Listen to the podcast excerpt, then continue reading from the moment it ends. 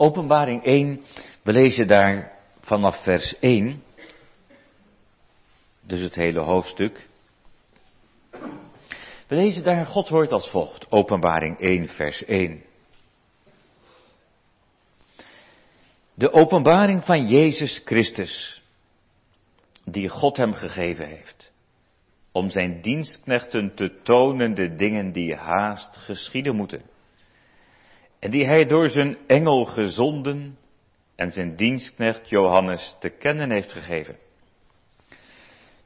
de welke het woord van God betuigd heeft, en de getuigenis van Jezus Christus en al wat hij gezien heeft.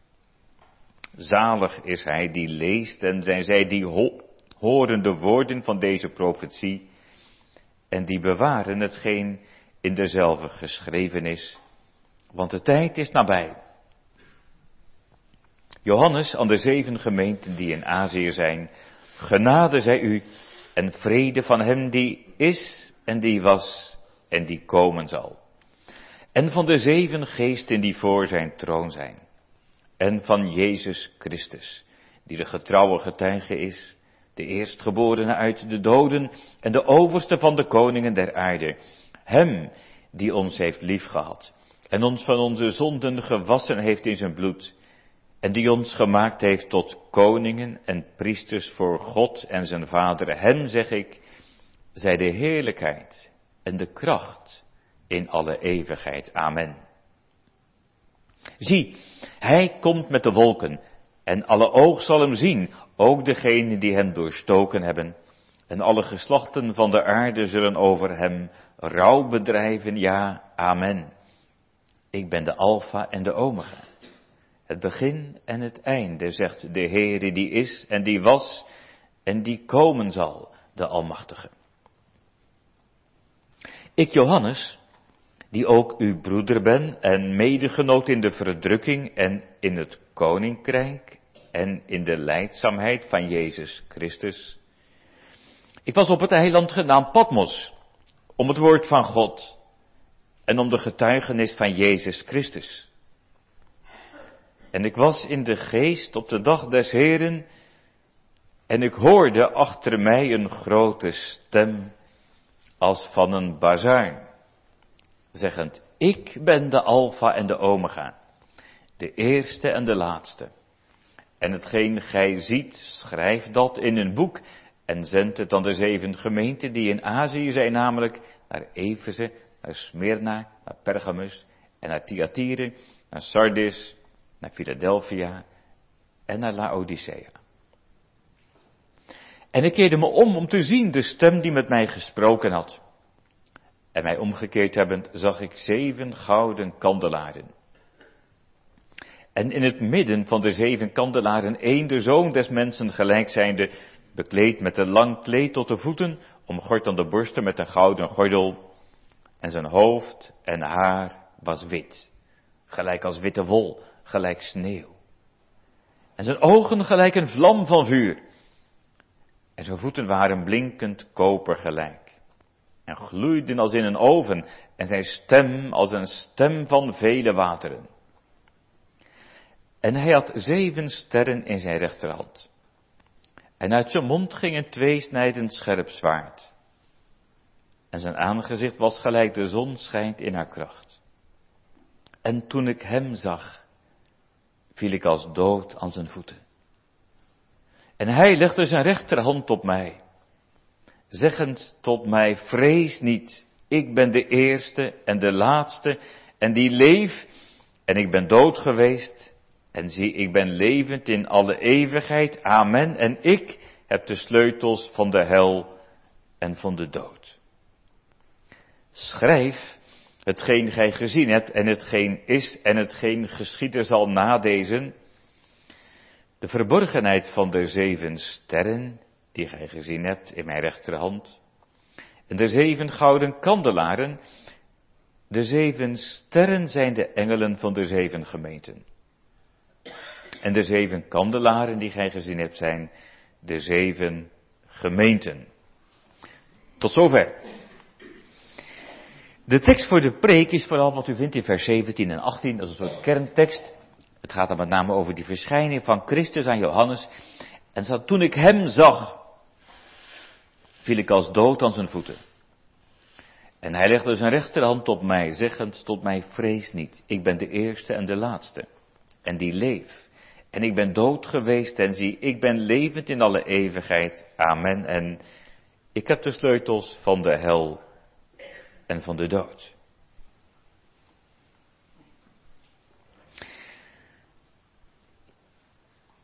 Het thema voor de preek is heilig aanwezig. Er zitten die twee elementen in, zowel de aanwezigheid, maar ook de heilige aanwezigheid. Heilig aanwezig. Heilig aanwezig, openbaring 1, de versen 17 en 18. Gemeente, ik weet eerlijk gezegd niet of er in de afgelopen tijd wel gepreekt is vanuit het boek Openbaring. Misschien wel, misschien niet. Ik weet ook niet wat u met dit boek hebt. Sommigen vinden het een prachtig boek, anderen helemaal niet. Maar waar denkt u eigenlijk aan als het gaat over openbaring?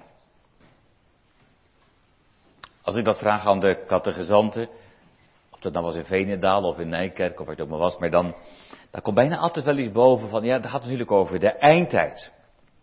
En terecht natuurlijk. Het gaat over de eindtijd.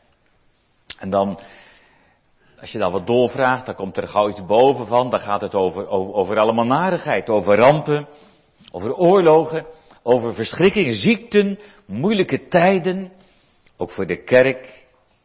En er komt ook bij dat de uitweg van openbaring niet altijd gemakkelijk is. Dat betekent soms dat het een gesloten boek blijft. Dat je denkt, nou, daar begin ik niet aan, daar lees ik maar liever niet uit. Aan de andere kant zijn er christenen die er, die dol op zijn en die er ook mee aan de haal gaan. Dat je op de meest bijzondere uitleggingen vindt, staat in openbaring. Daar weten ze precies te vertellen wat er gebeurt in de politiek, in ons land, in, in Europa, in de wereld. Staat er openbaring. Alsof, alsof openbaring een blauwdruk is voor de situatie vandaag de dag. Dat je precies kunt vertellen wat er allemaal gaat gebeuren met de wereldmacht en dit en dat. En des te meer is de vraag belangrijk, waar gaat het nu echt over in openbaring?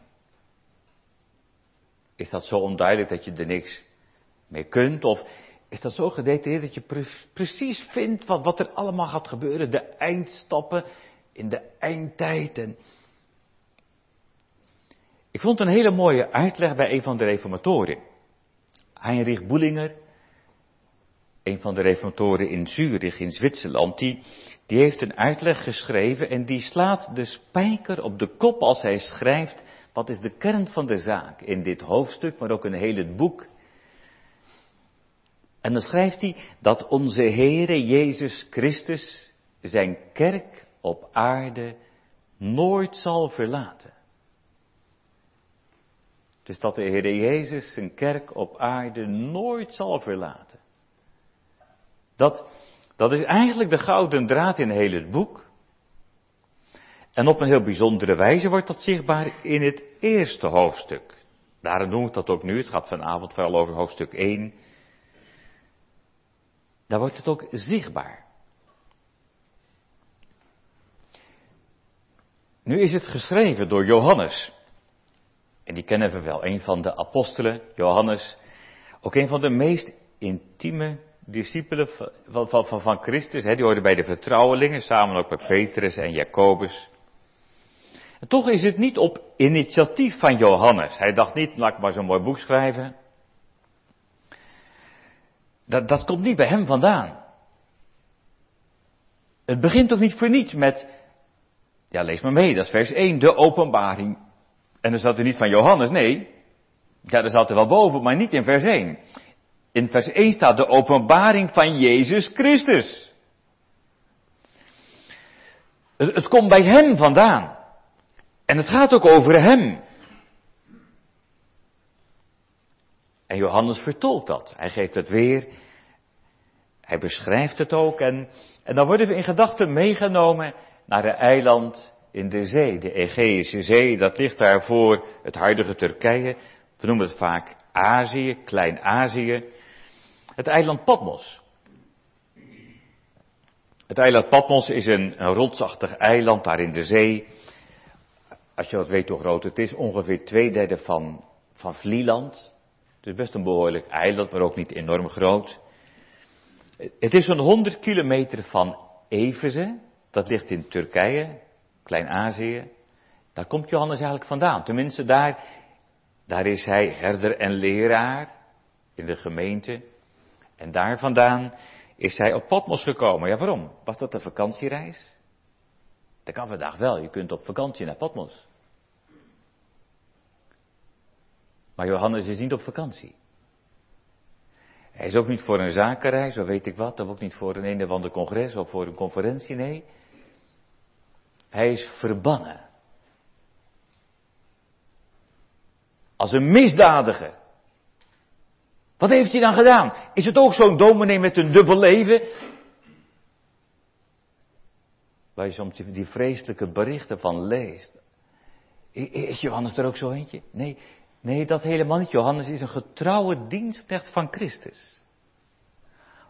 Ook bij de dienstknechten van Christus zie je kaf tussen het koren. Jazeker. Dat was er bij de discipelen zelf, dat weet u wel. Maar Johannes niet. Johannes niet. Waarom is hij dan verbannen? Waarom is hij dan opgepakt, weggestuurd, het land uitgezet? Waarom? Nou, dat staat er ook in vers 9, we hebben dat gelezen. Omwille van het woord van God. Om de getuigenis van Jezus Christus.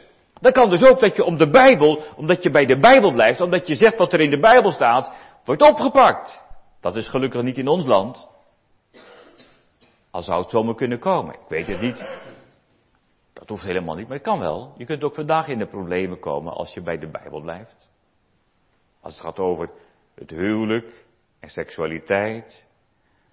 Als het gaat over, ja, noem het, noem het maar op.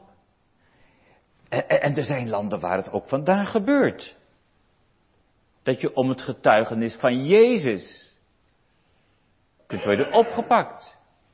In islamitische staten. Ze zijn er vandaag gevangen genomen of verbannen om het evangelie, om het woord. Johannes weet er alles van. Dat was niet meteen. Johannes heeft ook een tijd gekend dat er geen sprake van vervolging was. In alle vrijheid kon hij preken, ook in Efeze. Hij was een dienaar van het woord. En het werd gezegend, die gemeente groeide, die gemeente bloeide, maar dan wordt de vijand ook wakker. En dat gebeurt. Hier op aarde is de kerk van Christus altijd verwikkeld in die strijd, die geestelijke strijd. Dat merken we ook in, in die tijd van Johannes, in dat Romeinse Rijk. Er komt de keizer Domitianus, die de kerk begint te vervolgen. En een van de gevolgen van die vervolging is dat Johannes wordt verbannen naar Patmos. Dat betekent dat hij uitgeschakeld is. Sommigen denken dat hij dwangarbeid moet verrichten in de mijnen op Patmos. Dat kan, dat weet ik niet. Maar in ieder geval kan hij de gemeente niet meer dienen. Hij is er niet meer. En niet omdat de gemeente vakant is zoals u. Of omdat een dominee op vakantie is, zoals nu nog wel eens dominee op vakantie zijn. Hij, hij kan helemaal niet meer terug. Hij, kan niet meer aan het werk. Hij, hij zou het wel willen het woord verkondigen, de gemeente dienen, maar dat kan niet. Hij is uitgeschakeld. Dat is moeilijk voor Johannes ongetwijfeld. Wat is het moeilijk, ook voor ons als je niet meer kunt, wat je zou willen. En, en dan denk je, heren, waarom? Waarom laat u dat toe? En, en, en, en daarbij Johannes, als je denkt aan de gemeente, hoe moet het dan met de gemeente? Ze hebben me toch nodig, juist in deze crisistijd, die tijd van vervolging. Soms, denk je, heren, waarom laat u de duivel zo zijn gang gaan? dan, dan zie je welke successen de duivel boekt en dan kan het je aangrijpen. En dan denk je, heren, waarom? Waarom grijpt u niet in? Heren, waar bent u eigenlijk? En juist daar en dan, als Johannes in dat ballingsoord op Patmos is, daar verschijnt Christus. En juist waar hij uitgeschakeld lijkt, wordt hij ingeschakeld. Eigenlijk op een manier die nog van veel meer betekenis voor de kerk is dan als hij in Efeze zijn werk had kunnen blijven doen. Dan hadden wij deze openbaring niet gehad. Het gebeurt er op de dag des Heren. Vers 10. Wat is dat dan, de dag des Heren? In het Oude Testament is dat vaak een aankondiging van de oordeelsdag, de dag des Heren. Is dat de dag van de Curios, de dag van de Here? En dat is hier in het Nieuwe Testament de dag van Christus. En dat is ook in andere geschriften uit de vroege kerk eigenlijk altijd een aanduiding van de eerste dag van de week. Een aanduiding van de opstandingsdag van Christus.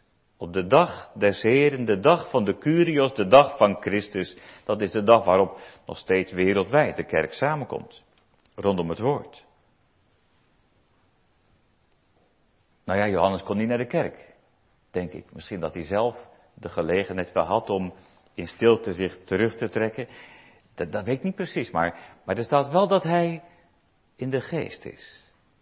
Dat hij op een bijzondere wijze, in vers 10 staat dat hij op een bijzondere wijze vervuld wordt met de Heilige Geest. En wat gebeurt er dan? Johannes hoort een luide stem, staat er. Als van een bazuin. Dat is de shofar. U weet dat, die ramshoorn. Ja, wie is dat? Johannes keert zich om. En daar ziet hij zeven gouden kandelaren. Zeven van die menorahs. Zeven gouden kandelaren. Vers 12. En u weet het wel, die, die, die kandelaar, die menorah die in de tabernakel stond. Dat is een kandelaar met zeven armen. En dus ook zeven lampen. In, in de tabernakel stond er eentje. Maar in de tempel stonden zeven van die kandelaren. Zeven van die menorahs. Zeven kandelaren met ieder weer zeven lampjes, die zeven armen. Net als in de tempel. En, en tussen die zeven gouden kandelaren ziet hij een persoon. En dan beschrijft Johannes wat hij ziet. Hij is gekleed in een lang gewaad tot op de voeten. En op de borst omgord met een gouden gordel. Vers 13. Dan denken de uitleggers meestal aan een priesterkleed. Dat zou duiden op het priesterschap van Christus. En zijn hoofd en haar wit als witte wol. Ja, als u iemand met eh, witte haren ziet, wat denkt u dan? Ja, die is oud. Dan ben je oud, ja. Dat, is hier ook de betekenis. Hij is oud. Zo oud. Zo oud dat hij er altijd geweest is. Een aanduiding van zijn eeuwigheid, maar ook van zijn heiligheid. En zijn ogen als een vuurvlam. Die dringen dwars door alles heen. Die zien alles. Een aanduiding van zijn alwetendheid. Vers 14. En zijn voeten als blinkend koper, gloeiend gemaakt in een oven. Een aanduiding van zijn heilige heerlijkheid. En die stem klinkt indrukwekkend als het donderende geruis van vele wateren. Als u misschien wel bij een waterval bent geweest in de vakantie of daar naartoe gaat, dan, dan weet je dat, dat zo'n waterval zoveel gedruis kan maken, dat je jezelf niet meer verstaanbaar kunt maken. En hier is die stem als dat gedruis van vele wateren. Indrukwekkend. En in zijn rechterhand zeven sterren. Vers 16.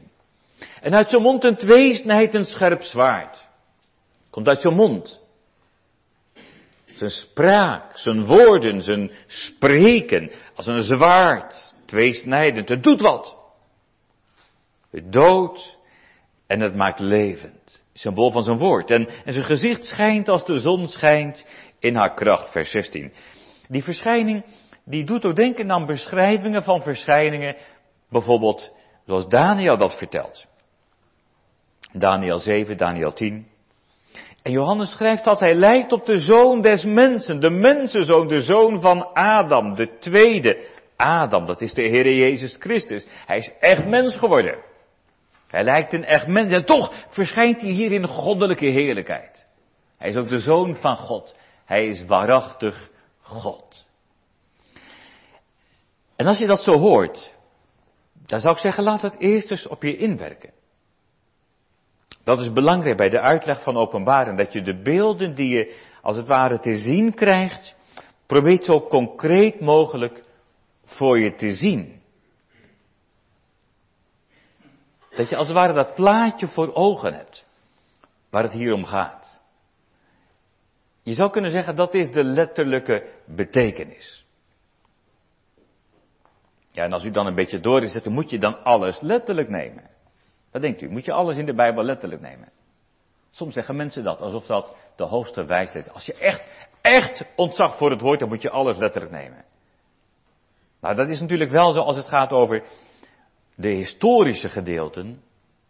Als het gaat over de geschiedenissen. Of als het gaat over de wonderen van Christus. Of noem heel die geschiedenissen maar op. Maar er zijn ook boeken. Die zijn helemaal niet letterlijk bedoeld. Dan krijg je de grootste onzin als je dat letterlijk neemt. Een boek als Openbaring staat vol met symboliek. En als je dan alleen de letterlijke betekenis serieus neemt, dan ga je aan de kern voorbij. Dat kan ik nu niet helemaal uitleggen, maar ik kan het hier even laten zien. Als je hier alles letterlijk wilt nemen, dan zie je niet meer dan een persoon met een hoofdletter, met die beschrijving die we zagen, die tussen zeven letterlijke gouden kandelaren staat. Nou, dat is mooi om te zien, mooi plaatje. Dat is letterlijk, dan heb je het zo letterlijk als het maar kan. Maar als dat alles is, dan heb je er niks aan. Dan heeft het geen enkele betekenis. Als je het alleen maar letterlijk neemt, dat is mooi om te zien. Maar, maar u begrijpt dat, dat het visioen meer wil zeggen. Het gaat niet om de letterlijke betekenis. Het gaat om de symbolische betekenis. Het gaat om de betekenis. De boodschap die Christus hiermee geeft aan zijn kerk.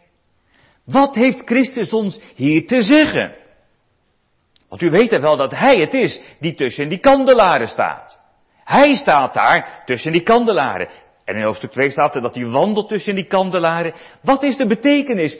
Waar gaat het om? Niet alleen met dat letterlijke plaatje, dat is wel belangrijk. Dat moet je eerst scherp hebben. Maar wat wil dat zeggen? Wat zou u denken? Wat wil dit plaatje ons zeggen? Ik zou het eigenlijk best wel willen vragen, maar denk er voor uzelf maar eens over na. Wat wil dit zeggen? Het eerste is eigenlijk een open deur. Dat de Heer Jezus zegt, ik ben er wel. Ik ben er echt. Al kun je mij niet zien, ik ben er wel. Dat was natuurlijk ook moeilijk voor Johannes. Die heeft het meegemaakt dat hij met de Heer Jezus kon wandelen en kon praten en kon eten.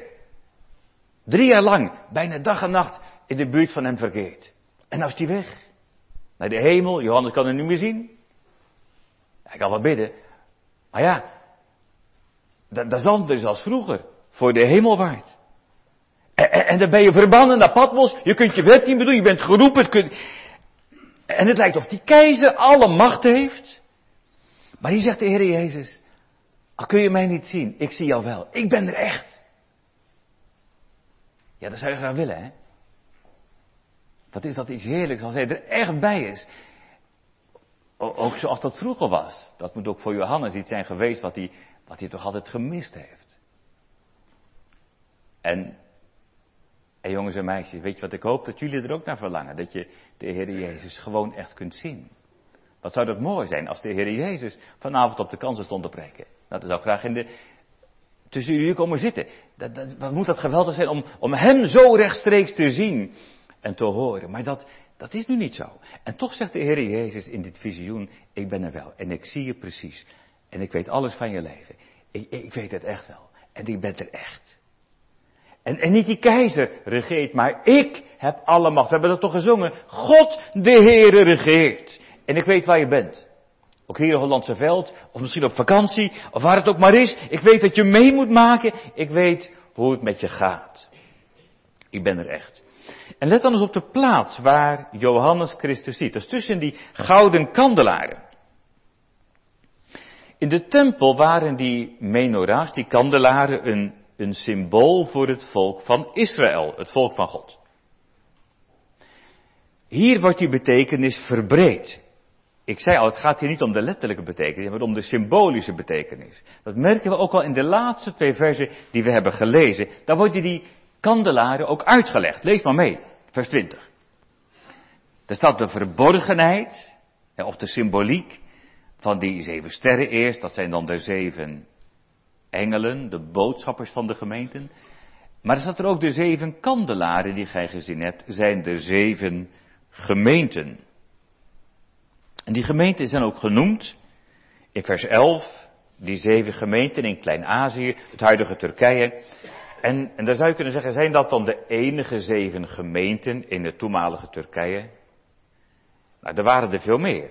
Vandaag denken wij bij Turkije niet meer aan een christelijk land helaas. Maar toen was Turkije een bloeiend centrum van de christelijke kerk. Er waren veel meer gemeenten dan die zeven. Maar alleen die zeven worden genoemd. Niet alsof dat de enige zijn, maar als een symbool van volheid. Als een aanduiding van heel de kerk van Christus. Dus die zeven kandelaren staan voor heel de kerk van Christus, voor het volk van God uit Joden en heidenen. Dus heel dat volk van God in de nieuwtestamentische tijd. En wat dat Christus dan zien? Het is eigenlijk precies hetzelfde als in, als in twee teksten die u allemaal wel kent, denk ik. Dat zijn woorden van Christus. Ik denk aan Matthäus 18, vers 20. Dat zijn die woorden waar twee of drie in mijn naam vergaderd zijn, bijeengekomen zijn. Daar ben ik in het midden. Nou, hier laat Christus het zichtbaar zien. Hij wandelend te midden van die gouden kandelaren. Daar ben ik in het midden.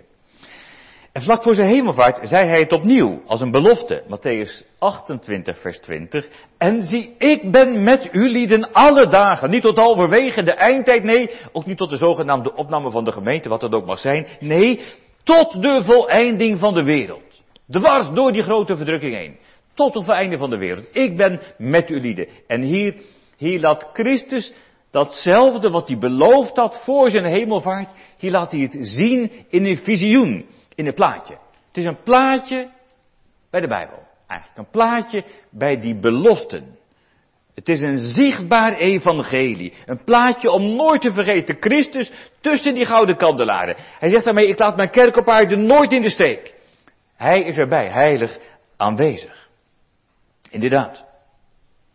Hij is erbij, ook als je anders wordt verbannen. Ook als het heel anders gaat dan u misschien zou willen dan jij zou willen. En hier wordt de toon gezet voor alles wat nog volgt in openbaring. Je kunt je zorgen maken over de wereld. En wie doet dat niet? Over de eindtijd. Over de oorlog in Oekraïne. Wat zal er van komen? Hoe zal het gaan? Dat vreselijke bloedvergieten. En, en wat zal het gevolg zijn? De machtsstrijd tussen de volken. Je kunt je zorgen maken over het milieu. Wat maken wij er een puinhoop van? Je kunt je zorgen maken over de toekomst van de boeren in ons land. Het voelt soms zo oneerlijk. Je kunt je zorgen maken over de technische ontwikkelingen. Kunstmatige intelligentie. Ja, we gebruiken het allemaal.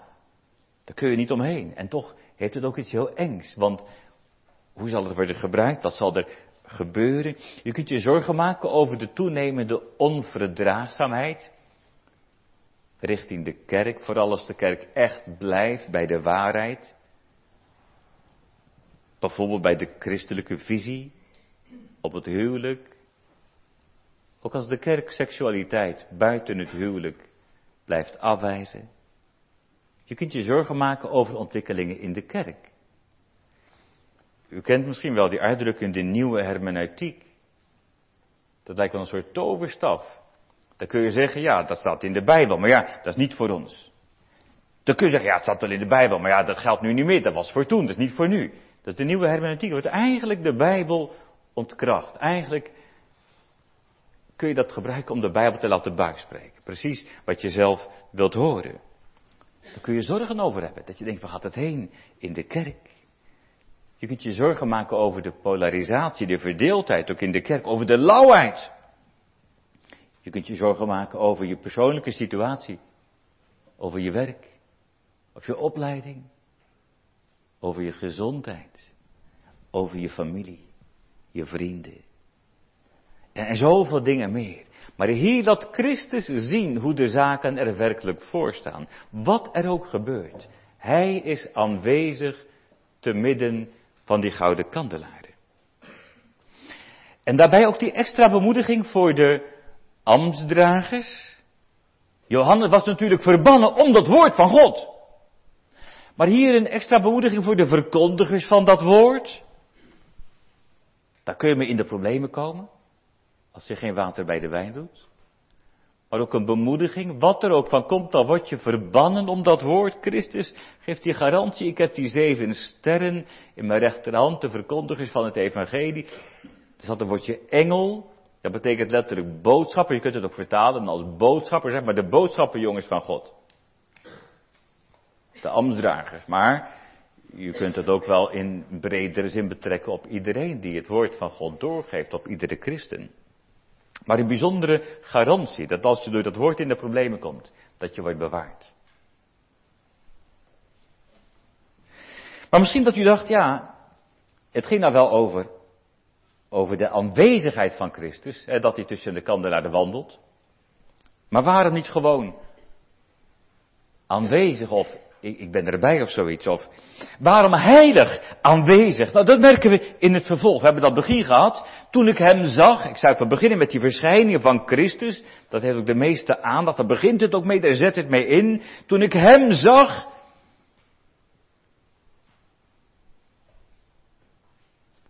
viel ik als dood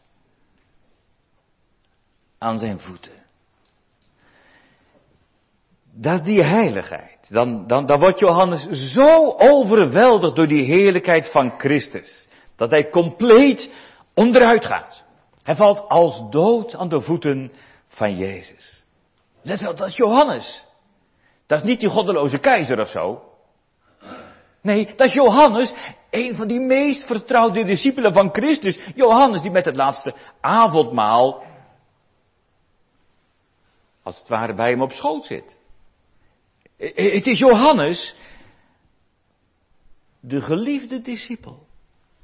En, en, Johannes valt hier als dood aan zijn voeten. En, dat is niet zomaar toevallig. Dat is ook niet een, een uniek iets. Dat, dat is iets wat je telkens weer ziet. Als de Heere verschijnt in zijn heerlijkheid, in zijn majesteit. Dat is bijvoorbeeld in de Bijbel bij de inwijding van de tabernakel. En de inwijding van de tempel.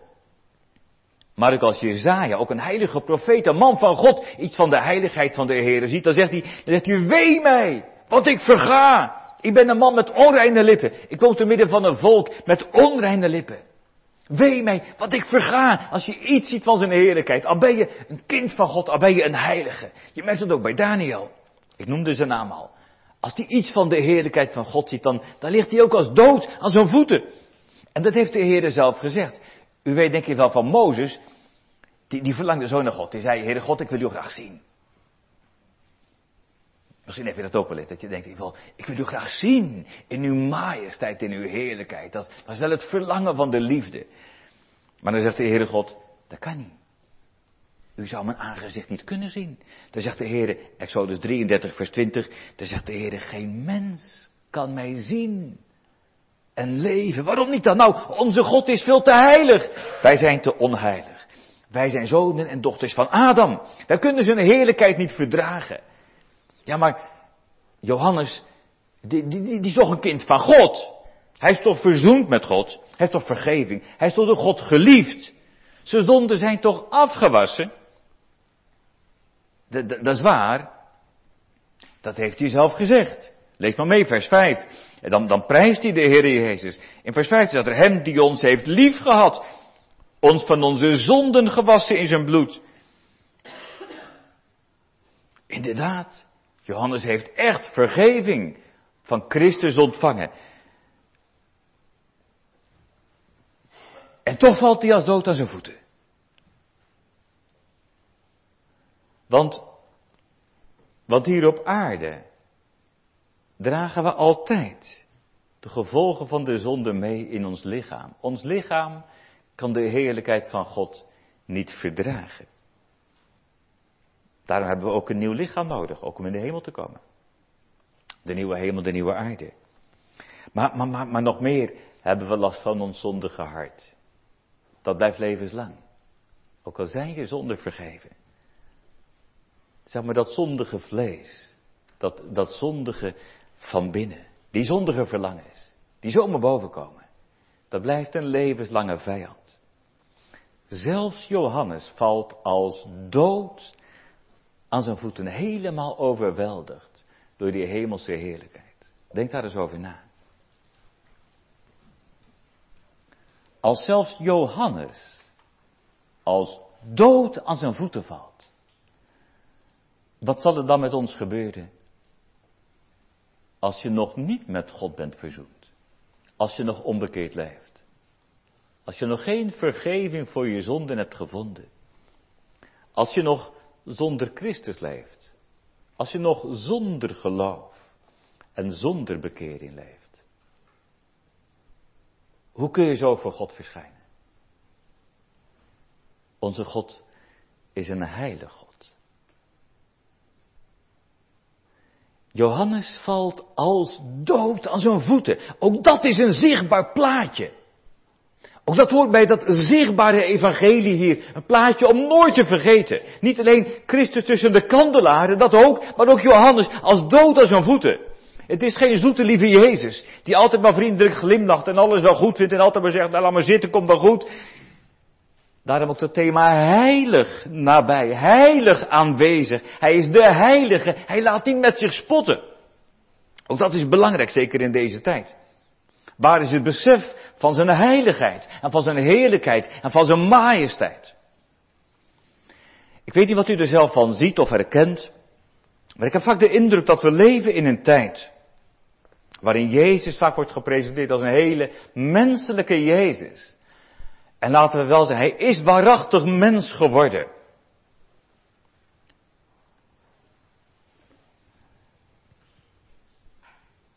En hij zegt ook echt dat je mag komen wie je maar bent en wat je ook hebt gedaan. Iedereen is welkom. Maar hij zal je niet laten zoals je was. Dat kan niet. Hij laat je niet de oude.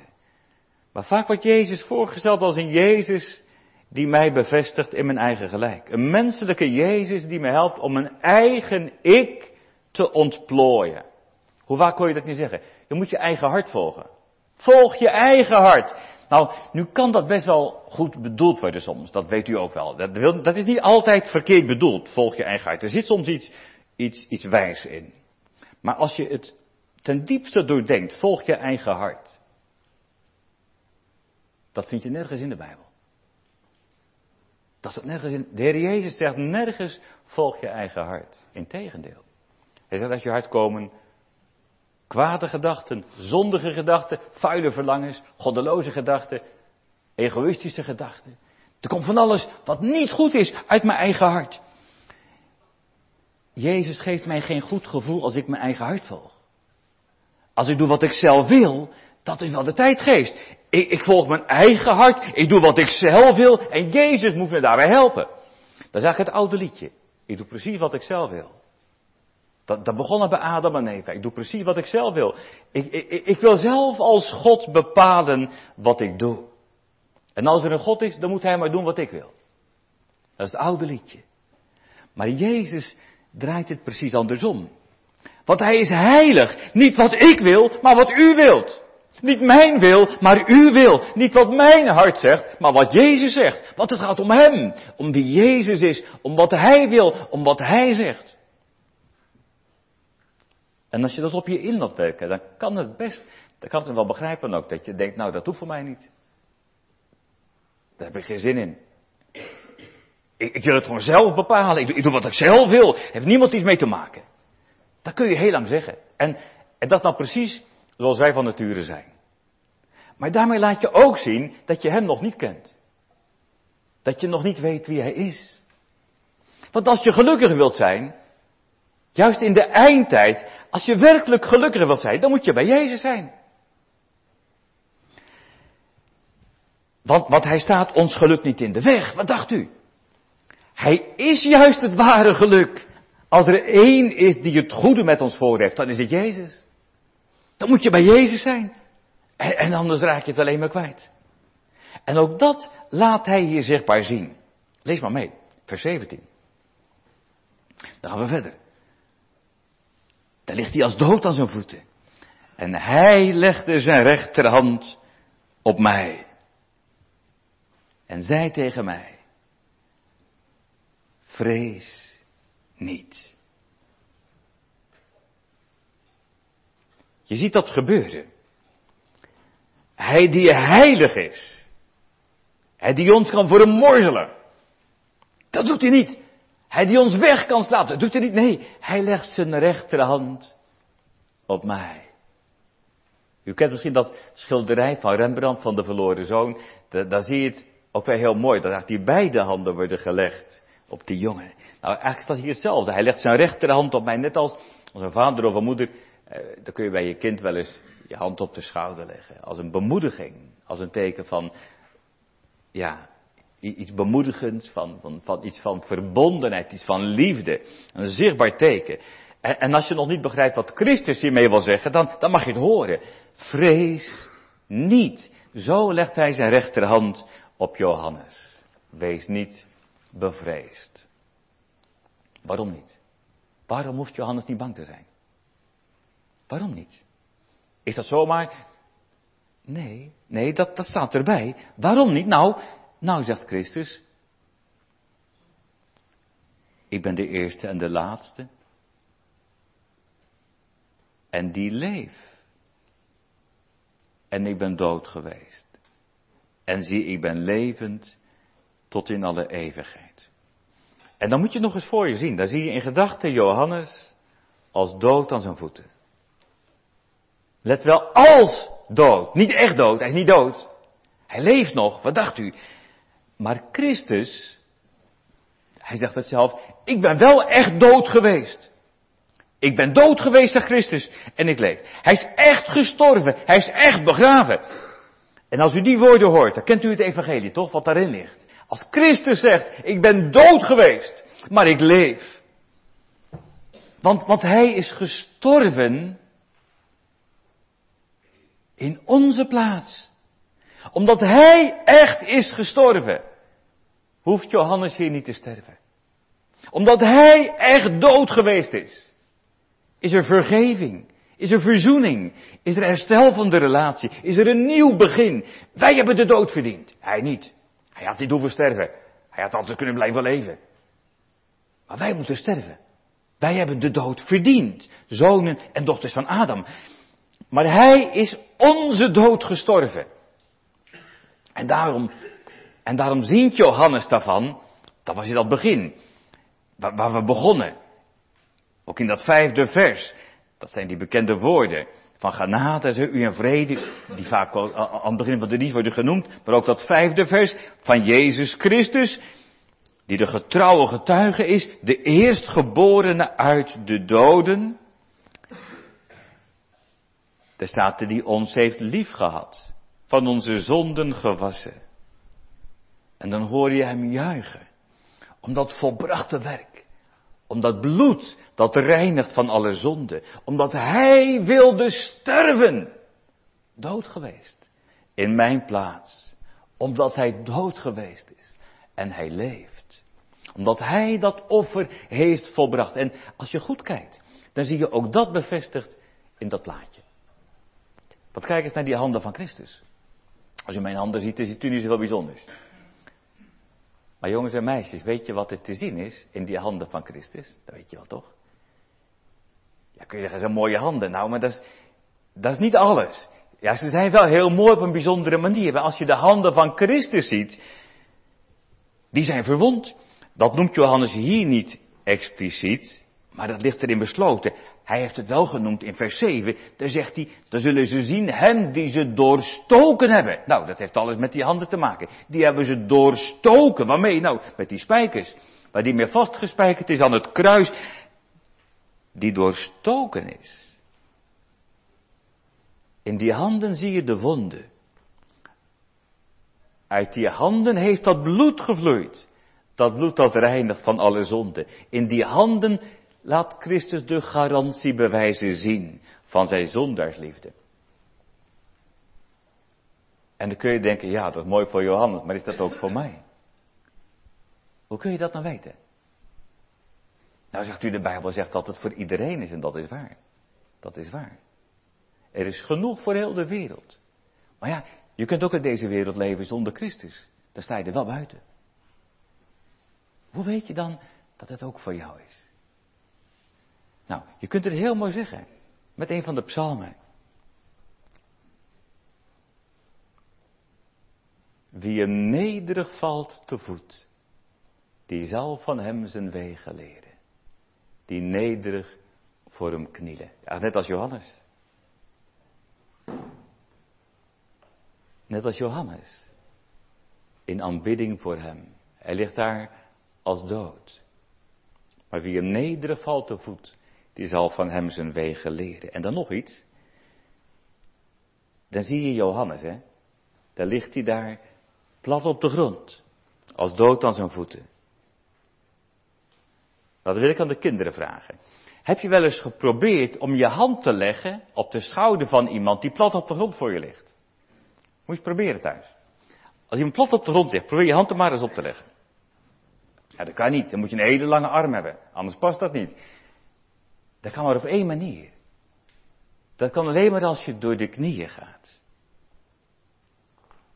Begrijp je wat er gebeurt? Hier gaat Christus in al zijn heerlijkheid voor Johannes door de knieën. Hier laat hij nogmaals zien dat hij niet gekomen is om gediend te worden, maar om te dienen. Hij die recht heeft op alle eer, op alle aanbidding, voor wie alle knieën zich buigen zal. Hij schaamt zich niet om voor je door de knieën te gaan, om je te dienen met zijn liefde. Dat heeft hij laten zien in zijn weg naar het kruis, in heel zijn leven. Om zijn leven te geven tot een losprijs voor velen. Niet om gediend te worden, maar om te dienen. Hij legde zijn rechterhand op mij. Je ziet het voor je. En hij zei tegen mij, vrees niet. Dat is het wonder van het evangelie. Je ziet het als het ware zichtbaar. Het wonder van het evangelie. We gaan het straks ook zingen. Hij slaat toch schoon oneindig hoog. Op hen het oog. Op wie? Die nederig voor hem knielen. Waar krijg je dat te horen? Wees niet bevreesd. Dat krijg je te horen. Ja, niet dat je eigenwijs je verzet. Niet, als je wegloopt. Nee, dat krijg je te horen aan zijn voeten. Daar klinkt het evangelie. Vrees niet. Je hoeft niet bang te zijn, want aan zijn voeten verdwijnt die vrees als sneeuw voor de zon. Aan zijn voeten, dat is de beste plaats. Of zoals een lied het zingt, het is de hoogste plaats. Het is ook de veiligste plaats. Want hij is de eerste en de laatste. Zo zegt hij het ook. Ik ben de eerste en de laatste. Dan zegt de Heer Jezus, ik heb altijd het laatste woord. Hoeveel successen de duivel ook haalt. Daar kun je wel eens naar en akelig van worden. Dat je denkt, waarom laat de Heere God dat toe? Maar wij zeggen wel eens, wie het laatste lacht, die lacht het best. En dat is Christus. Hij is de eerste en de laatste. En hij heeft die sleutel, staat er ook, dat zegt hij ook. Ik heb de sleutels van de hel en van de dood.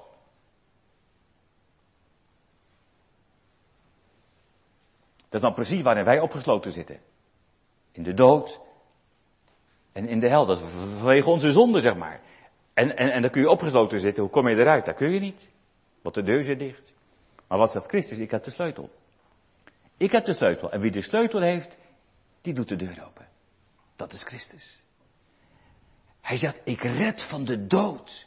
Ik red van het verderf. Ik heb die sleutel. Ik ben de zaligmaker van zondaren. En alleen bij mij ben je veilig in leven en in sterven. Wat er ook gebeurt. Als het maar is bij hem. Zo maakt hij zich bekend. Zo is hij aanwezig te midden van die gouden kandelaren heilig aanwezig, heerlijk aanwezig. Want waar is het beter dan bij Hem, waar Hij is? Aan zijn voeten, daar ben je veilig, ook midden in de eindtijd. Wat er ook gebeurt. We krijgen geen blauwdruk van de eindtijd. Maar wel de kern van de zaak. En over die eindtijd wordt er nog wel heel wat gezegd in openbaring. Maar het belangrijkste komt eerst.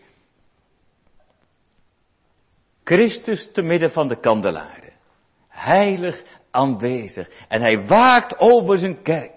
Tot en met de laatste dag. En aan zijn voeten klinkt het evangelie. Tot de laatste dag. Vrees niet. Goed beschouwd is er maar één ding waar je bang voor moet zijn. In de eindtijd. Eén ding om echt bang voor te zijn. Dat is verder leven zonder Christus. In de eindtijd leven zonder verzoening, zonder vergeving, zonder Hem, zonder geloof, zonder bekering, zonder dat je voor Hem knielt. Dat gaan we ook zingen. Hij ziet van ver met gramschap aan, de ijdele waan der trotse zielen, te trots om te buigen. Maar bij Christus ben je veilig, wat er ook gebeurt. En daarom, u weet het wel, Here, waar dan heen? Tot u alleen. Amen.